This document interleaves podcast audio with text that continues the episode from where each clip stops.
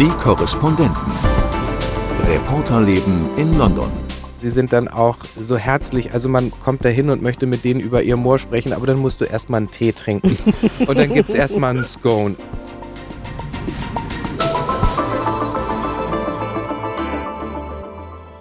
Herzlich willkommen zu unserem Podcast Die Korrespondenten aus London. Heute mit Gabi Biesinger. Hallo. Und Sven Lohmann. Hallo. Mein Name ist Christoph Prössel. Wir haben wieder spannende Themen für euch parat. Ich konnte endlich bei einer Stadtrundfahrt der besonderen Art in London teilnehmen. Wer schon genug hat von Buckingham Palast, Piccadilly und Tower of London, dem empfehle ich unbedingt die Kleptokratentour. Es werden die schönsten und obszönsten Villen und Herrenhäuser in London angefahren, die russischen Oligarchen gehören habe viel gelernt darüber, wie die Sanktionen gegen die Oligarchen greifen. Fazit, noch viel mhm. zu tun.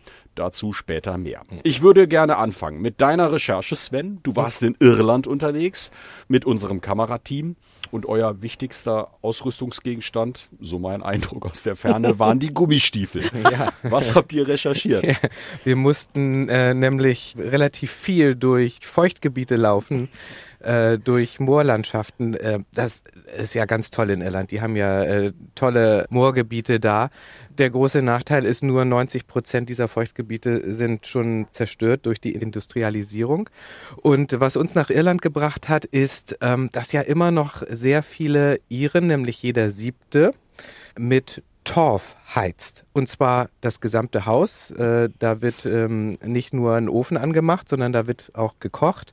Dann gibt es einen Kessel, da wird äh, das Wasser gewärmt, sodass man da auch warm duschen kann. Also es ist einfach so ihre Energiequelle. Nur ähm, Torf ist ja eine CO2-Bombe, sag ich mal. Es gilt ja als sozusagen die schmutzigste Art der Energiequelle. Und äh, da ist ein großer Streit in Irland, weil die Regierung möchte äh, das verbieten, aber weil so viele noch abhängig davon sind, gab es einen Aufschrei, vor allem aus den ländlichen Regionen, die gesagt haben, ähm, nee, wir brauchen das, wir müssen das. Und ähm, es ist vor allem extrem billig. Also die meisten haben dann auch ein eigenes Stück Land, wo sie dann äh, den Torf schneiden einmal im Jahr und dann wird er getrocknet. Und äh, das macht eine große Maschine, die kostet 250 Euro bis 300 Euro. Und das sind alle Kosten, die sie dann haben für ihre Energie, um ein Jahr lang äh, das, das Haus warm zu halten. Und jetzt steigen die Gas- und Ölpreise, da ist das natürlich ein heißes Thema. Vor dem Hintergrund sowieso. Und dann geht es der ländlichen Bevölkerung auch alles viel zu schnell, wenn man jetzt über ein Verbot spricht. Da müsste man natürlich diese ganzen Häuser umrüsten und alle sind im Moment einfach, oder die, die es betrifft, die sind einfach so ausgestattet, dass sie nur mit Torf äh, das Haus heizen können. Die sagen dann, ja, das kostet 60, 70, vielleicht 100.000 Euro, wenn wir irgendwie umstellen. Manche sind auch gar nicht angeschlossen an irgendwelche äh, Gaspipelines äh, oder müssten sich dann Öl beschaffen. Und ähm, das Argument ist dann, ja, das hat ja auch einen, einen schlechten Fingerabdruck. Ne? Also äh, wir haben, wir reden jetzt hier über so ein, so ein paar Pellets, was natürlich äh, nicht stimmt, aber es ist ein großes Dilemma, in dem sich die irische Regierung da auch befindet, weil sie auf der einen Seite ja ihre CO2-Ziele erreichen wollen, aber auf der anderen Seite ja auch nicht ganz ad hoc jetzt sagen können, ähm, so jetzt macht's mal anders. Und äh, ja, da war ordentlich äh, Zunder in, in Irland. Hast du eine Meinung für dich machen können? Also bist du da rausgekommen aus dieser Recherche und sagst, ja, so sollte man das machen oder den Standpunkt verstehe ich eher als den anderen? Also ich habe einen Umwelt, äh, ich, nicht Aktivisten, aber jemand, der sich sehr für die Moore äh, einsetzt, getroffen und der hat uns äh, ein Moor gezeigt, das sie renaturiert haben und wo man sehen konnte, was das einfach auch für ein Biotop ist. Und wenn man dann auf die andere Straßenseite gegenübergegangen ist, da war ein riesiges Feld, was ähm, genutzt worden ist für eine Torfabrik. Mhm. Und es war eine schwarze Wüste. Mhm. Komplett totes Gelände. Mhm. Und man kann einfach sehen, so geht es nicht weiter. Du kannst die Natur so nicht ausnutzen. Und ähm, nochmal einmal für den Hintergrund, die Moore sind ja eigentlich ein fantastisches Feld auch im, im Kampf gegen den Klimawandel, weil sie einfach CO2 speichern. Mhm. Sie nehmen sich das aus, aus der Luft und speichern das über Tausende von Jahren. Mhm.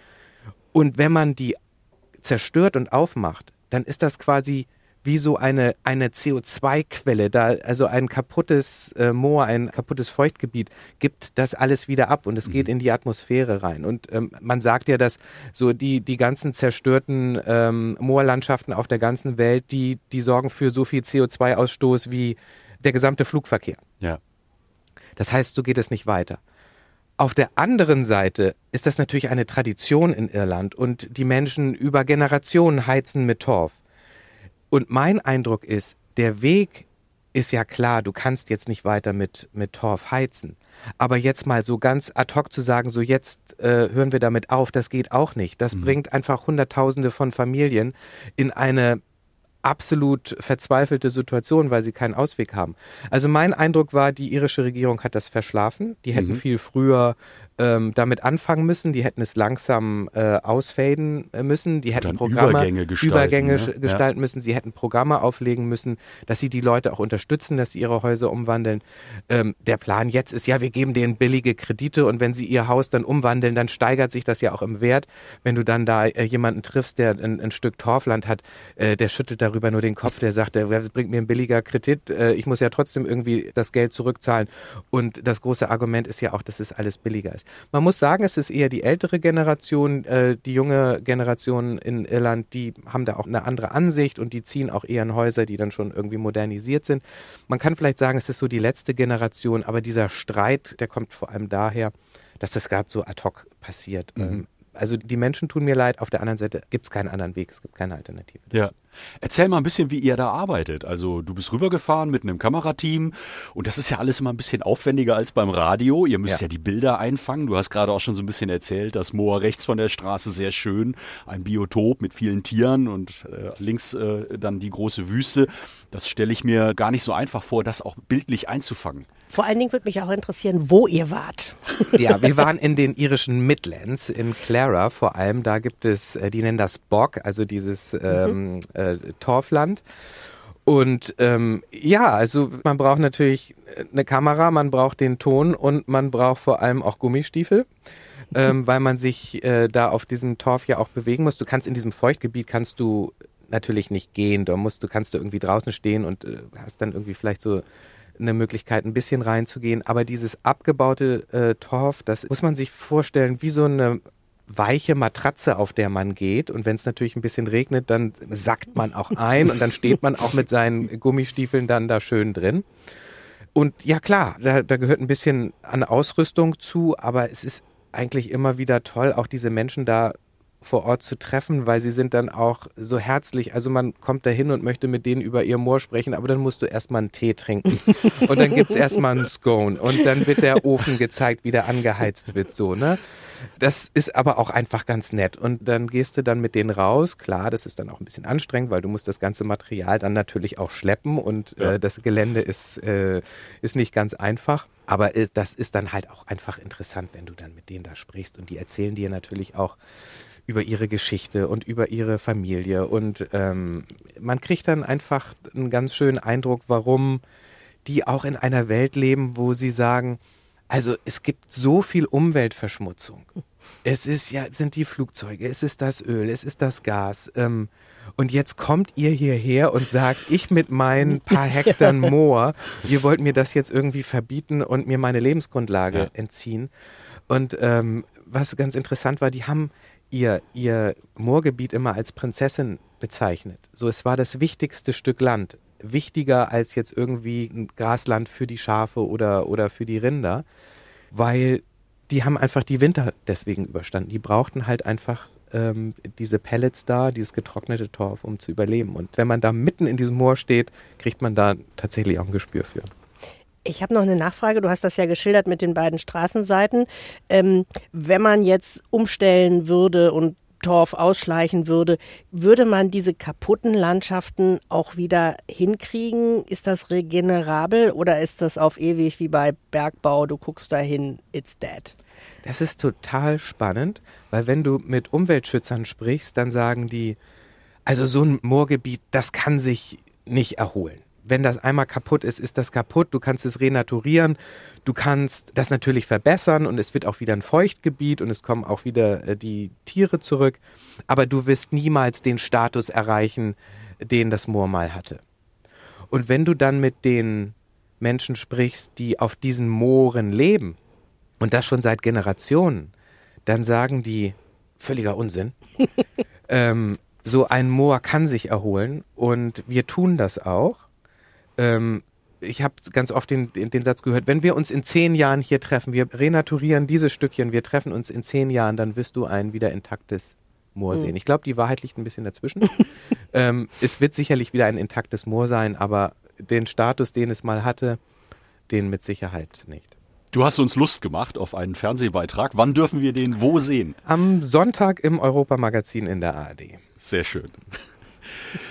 Dann kommen wir zu unserem nächsten Thema und äh, bevor ich damit beginne, möchte ich noch einmal hinweisen auf unsere E-Mail-Adresse. Wenn Sie Anregungen haben, wenn Sie was zu unseren Themen hier beitragen möchten, dann äh, freuen wir uns über Post auf äh, folgende E-Mail-Adresse podcast.london.ndr.de. David Hockney, der britische Künstler, wird mit einer neuen Werkschau in London gewürdigt. Ich muss es so verschwurbelt ausdrücken, denn eine klassische Ausstellung mit Bildern an der Wand ist das eher nicht. Nein, wir reden von einer Multimedia-Show in einem elf Meter hohen Raum, 28 Projektoren, 1400 Lautsprecher. Gabi, du hast dir diese Show angesehen. Lohnt sich der Besuch? Ähm, sagen wir so, die Feuilletons sind gespalten. und ähm, ja, ich bin es auch so ein bisschen. Also diese ähm, Idee, so eine Werkschau auf diese Art zu machen, dass man in einem Raum ist, wo einfach um einen herum Bilder, Teppiche vorbeifließen mit Soundelementen. Das ist nicht ganz neu, das hat schon von Van Gogh gegeben und äh, von Monet zum Beispiel. Und jetzt rühmt sich aber David Hockney, dass er der erste lebende Künstler ist, für den das gemacht wird. Und er hat auch ordentlich mitgewirkt an dieser Show. Und das Prinzip ist im Grunde so, man sieht eben viele seiner Bilder. Äh, es hat aber auch ein bisschen dokumentarischen Charakter, weil im Gegensatz zu Monet und Van Gogh erzählt äh, Mr. Hockney auch auch selber.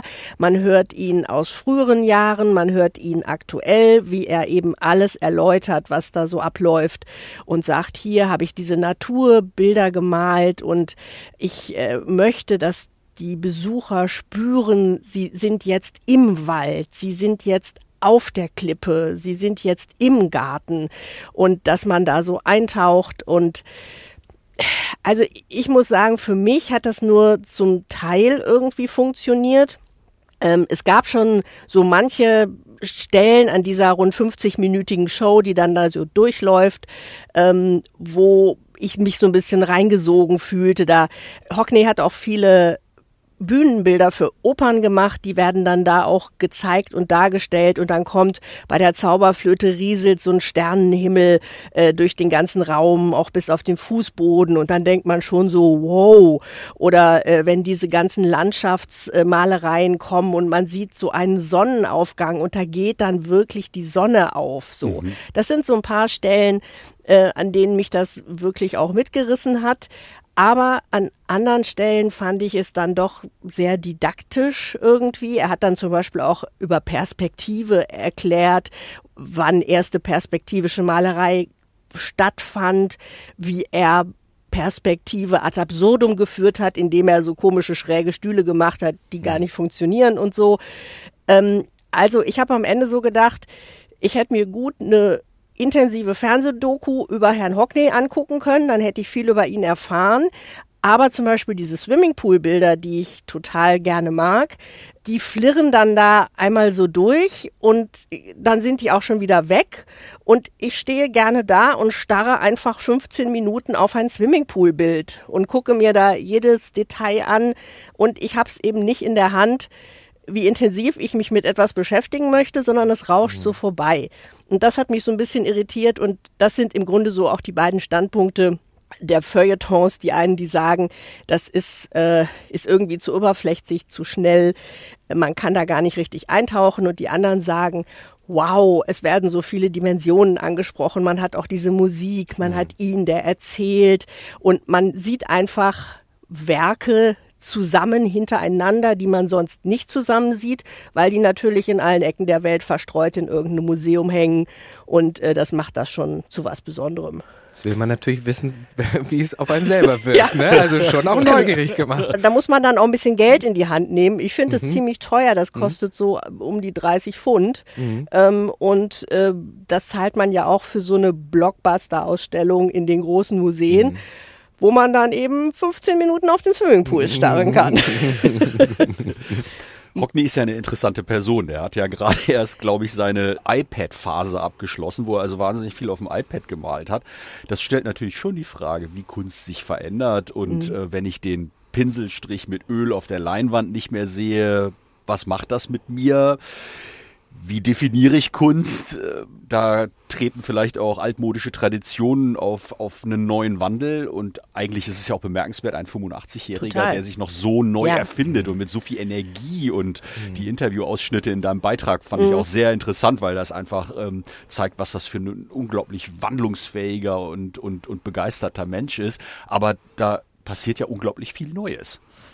Unbedingt. Also ähm, er hat während der Pandemie vor allem hat er diese iPad-Malerei für sich entdeckt. Da hat er in seinem Haus in der Normandie gesessen und hat den Wandel der Landschaft rund um sein Haus im Laufe eines Jahres festgehalten mit regelmäßigen Bildern und dann malt er die auf dem iPad. Und äh, das ist dann in dieser Show auch zu sehen, da entsteht dann vor den Augen das Bild. Also erst hat man die weiße Leinwand und dann geht das so los, Strich für Strich, Strich für Strich, füllt sich dieses Bild und es entsteht dann dieses Bild.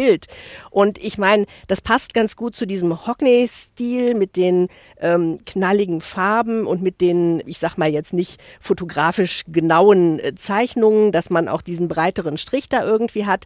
Da gab es auch schon mal eine große Ausstellung in der National Gallery, nur mit seinen iPad-Bildern, die man dann ausgedruckt hatte und an die Wand gehängt hatte. Ähm, ich kann dem schon was abgewinnen, finde aber sagen wir mal, die klassischen Arbeiten, Öl auf Leinwand, finde ich auch sehr gut. Und äh, wie mir scheint, er hat seine iPad-Phase auch gerade wieder so ein bisschen überwunden äh, und hat äh, zuletzt wieder 40 große Porträts gemalt. Unter anderem Harry Styles hat sich von ihm malen lassen. Und dann hat er noch seinen Koch und seinen Fußpfleger gemalt und andere Leute so aus seiner Umgebung. Und ich finde es toll, dass ein 85-jähriger Mann sich dieser Technologie so öffnet und sagt, ich will diese ganzen neuen Sachen ausprobieren. Und darum war er im Grunde auch der Richtige, der äh, gesagt hat, ähm, ich will diese Multimedia-Show machen. Das ist was, was mich total anspricht.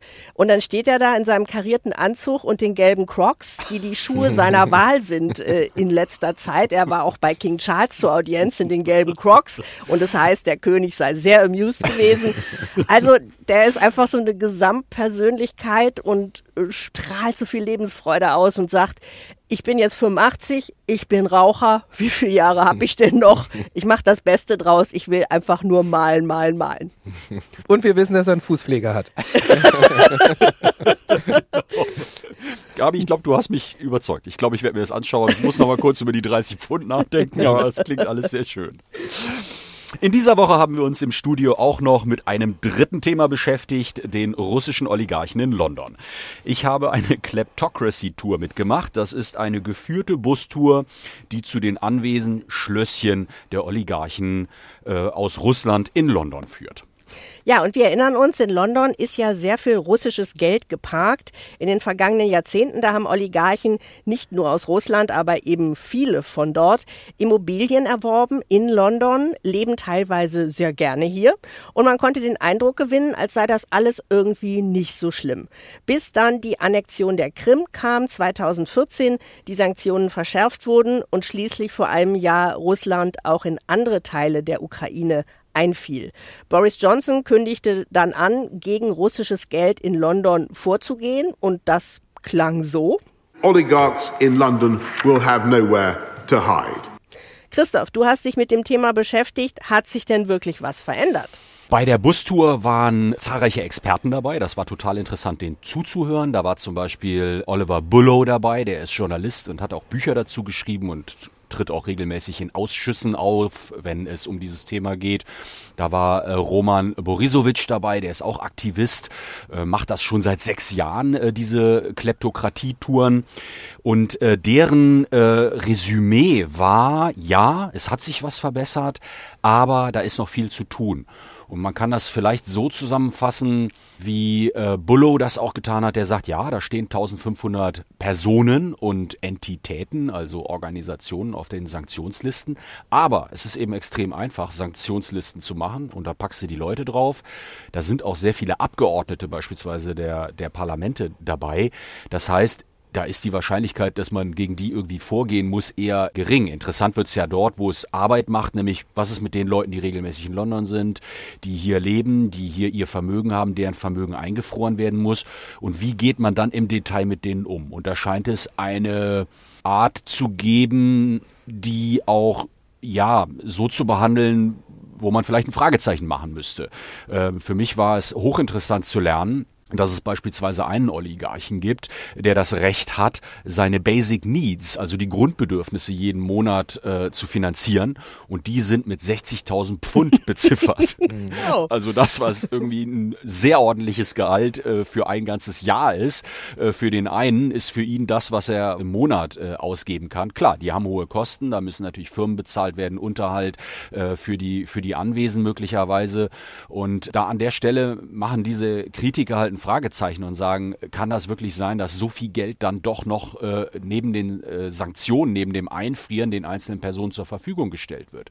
Oder ein anderer Punkt ist, dass äh, es auch immer wieder Fälle gegeben hat, wo Oligarchen äh, geklagt haben gegen Journalisten. Und äh, das ist eine ziemlich mühsame Geschichte, die kostet wahnsinnig viel Geld war selten äh, aussichtsreich, aber der Clou dabei ist, dass ich damit halt einem Journalisten äh, Sorgen bereite, Anstrengung bereite, finanzielle Belastung bereite und somit auch andere ruhig stelle. Und dieses Geld, die Möglichkeit, dass sie klagen durften, das muss ja auch durch Ausnahmeregelungen genehmigt werden können. Das heißt, da wird denen dann gewährt, eine, eine Kanzlei zu beauftragen, was normalerweise unter Sanktionen äh, fallen würde. Sie bezahlen diese. Es gibt möglicherweise Gespräche und Reisen hin und her. Und das sind natürlich alles Sachen, die einem wirklich aufhören lassen, wo man sich so ein bisschen wundert. Mich interessiert jetzt, wo seid ihr denn da lang gefahren und was für kleine, schöne Anwesen hast du denn da gesehen? Und sind die unbewohnt? Wie sieht das aus? Ist das im Winterschlaf? Das ist unfassbar. Nein, überhaupt nicht im Winterschlaf. Also wir waren zum Beispiel in äh, Wittenhurst. Das ist äh, alles so nördlich von London oder im Norden von London spielt sich das ab. Und Wittenhurst ist eine Immobilie, die äh, später dann erst äh, auch nach unten hin ausgeweitet wurde. Das heißt, da hat man mal kurz irgendwie noch drei Stockwerke nach unten gegraben, weil es da bestimmte Basic Needs gab, die erfüllt werden mussten. Parkplatz für 25 Fahrzeuge, ein Swimmingpool und wir reden hier von olympischen Dimensionen, also 50 Meter. Also dieser ganze Irrsinn, der wird einem da schon bewusst und das sind einfach Anwesen. Wittenhurst beispielsweise ist die zweitgrößte Immobilie in London nach dem Buckingham Palast. Und ich glaube, symbolischer kann man es gar nicht mehr ausdrücken. Und wohnen da Menschen drin oder also Wittenhurst zum Beispiel äh, gehört äh, dem Magnaten äh, Andrei Guriev, der ist mit äh, Dünger groß geworden, auch in den 90er Jahren, also in einer Zeit, wo die Sowjetunion in der Auflösung war, wo Firmenanteile rasant hin und her wechselten. Das sind am Ende alles Putins Freunde. Das äh, sind Personen, die Milliarden gemacht haben und wo man sich natürlich die Frage stellt, wie kann man diese Milliarden eigentlich machen, ohne dass es eben zu ja, Kleptokratie gekommen ist ist. Das ist der Vorwurf, der im Raum steht. Und ob diese Personen sich dann in London aufhalten, das ist auf der Tour nicht so gesagt worden. Das ist auch nicht immer klar, aber da sind dann immer viele Leute, die sich darum kümmern, dass diese Immobilien in Schuss gehalten werden. Ähm, und ja, wo Andrei Guriev im Moment ist, das weiß ich ehrlich gesagt nicht. Hast du denn jetzt den Eindruck, dass diese Sanktionen überhaupt greifen und was bringen? Ich glaube, dass Sanktionen eben gar nicht so schnell auferlegt werden können, sondern dass das echt Zeit braucht. Also über Jahrzehnte hinweg sind Russen nach London gekommen. Das gab auch ein Interesse daran. Die haben viel Geld mitgebracht. Man hat geglaubt, mit denen Geld verdienen zu können. Es gibt eine ganze Industrie, Anwälte, Immobilienmakler, Privatschulen, die da wunderbar mit verdienen. Und da hat sich etwas entwickelt. Und ich glaube, da jetzt deutlich zu machen, wie man gegen die vorgeht, das dauert einfach. Und man sieht auch, dass in den Gesetzen sich ganz viel geändert hat. Ja, aber noch ganz viel sich ändern muss. Und da gibt es dann natürlich den Vorwurf äh, beispielsweise von Labour, der im Raum steht, äh, die Tories äh, haben auch sehr viel Spendengelder, insgesamt wohl gemessen bis äh, 2022 Frühjahr. Da gibt es Zahlen von, den, von der Labour-Partei, haben die zwei Millionen bekommen, allein in der Zeit, in der Boris Johnson äh, Premierminister war. Und da ist natürlich der Vorwurf im Raum, äh, tut ihr denn dann auch wirklich genug mhm. dagegen oder ist das vielleicht die mhm. Gegenleistung? Also das ist politisch mit mehreren Dimensionen äh, behaftet und ich glaube, dass es äh, deswegen auch so wichtig ist, darüber zu berichten und sich zu bewusst zu werden, was da eigentlich passiert. Mhm. Ich glaube, damit sind wir schon am Ende angekommen unseres Podcasts. Wie gesagt, wenn ihr uns schreiben wollt, dann freuen wir uns darüber unter podcast.london.ndr.de. Und für heute verabschieden sich Gabi Biesinger, Sven Lohmann und Christoph Prössel. Tschüss. Bye. Tschüss. Die Korrespondenten. Reporterleben in London. Der Großbritannien-Podcast von NDR Info.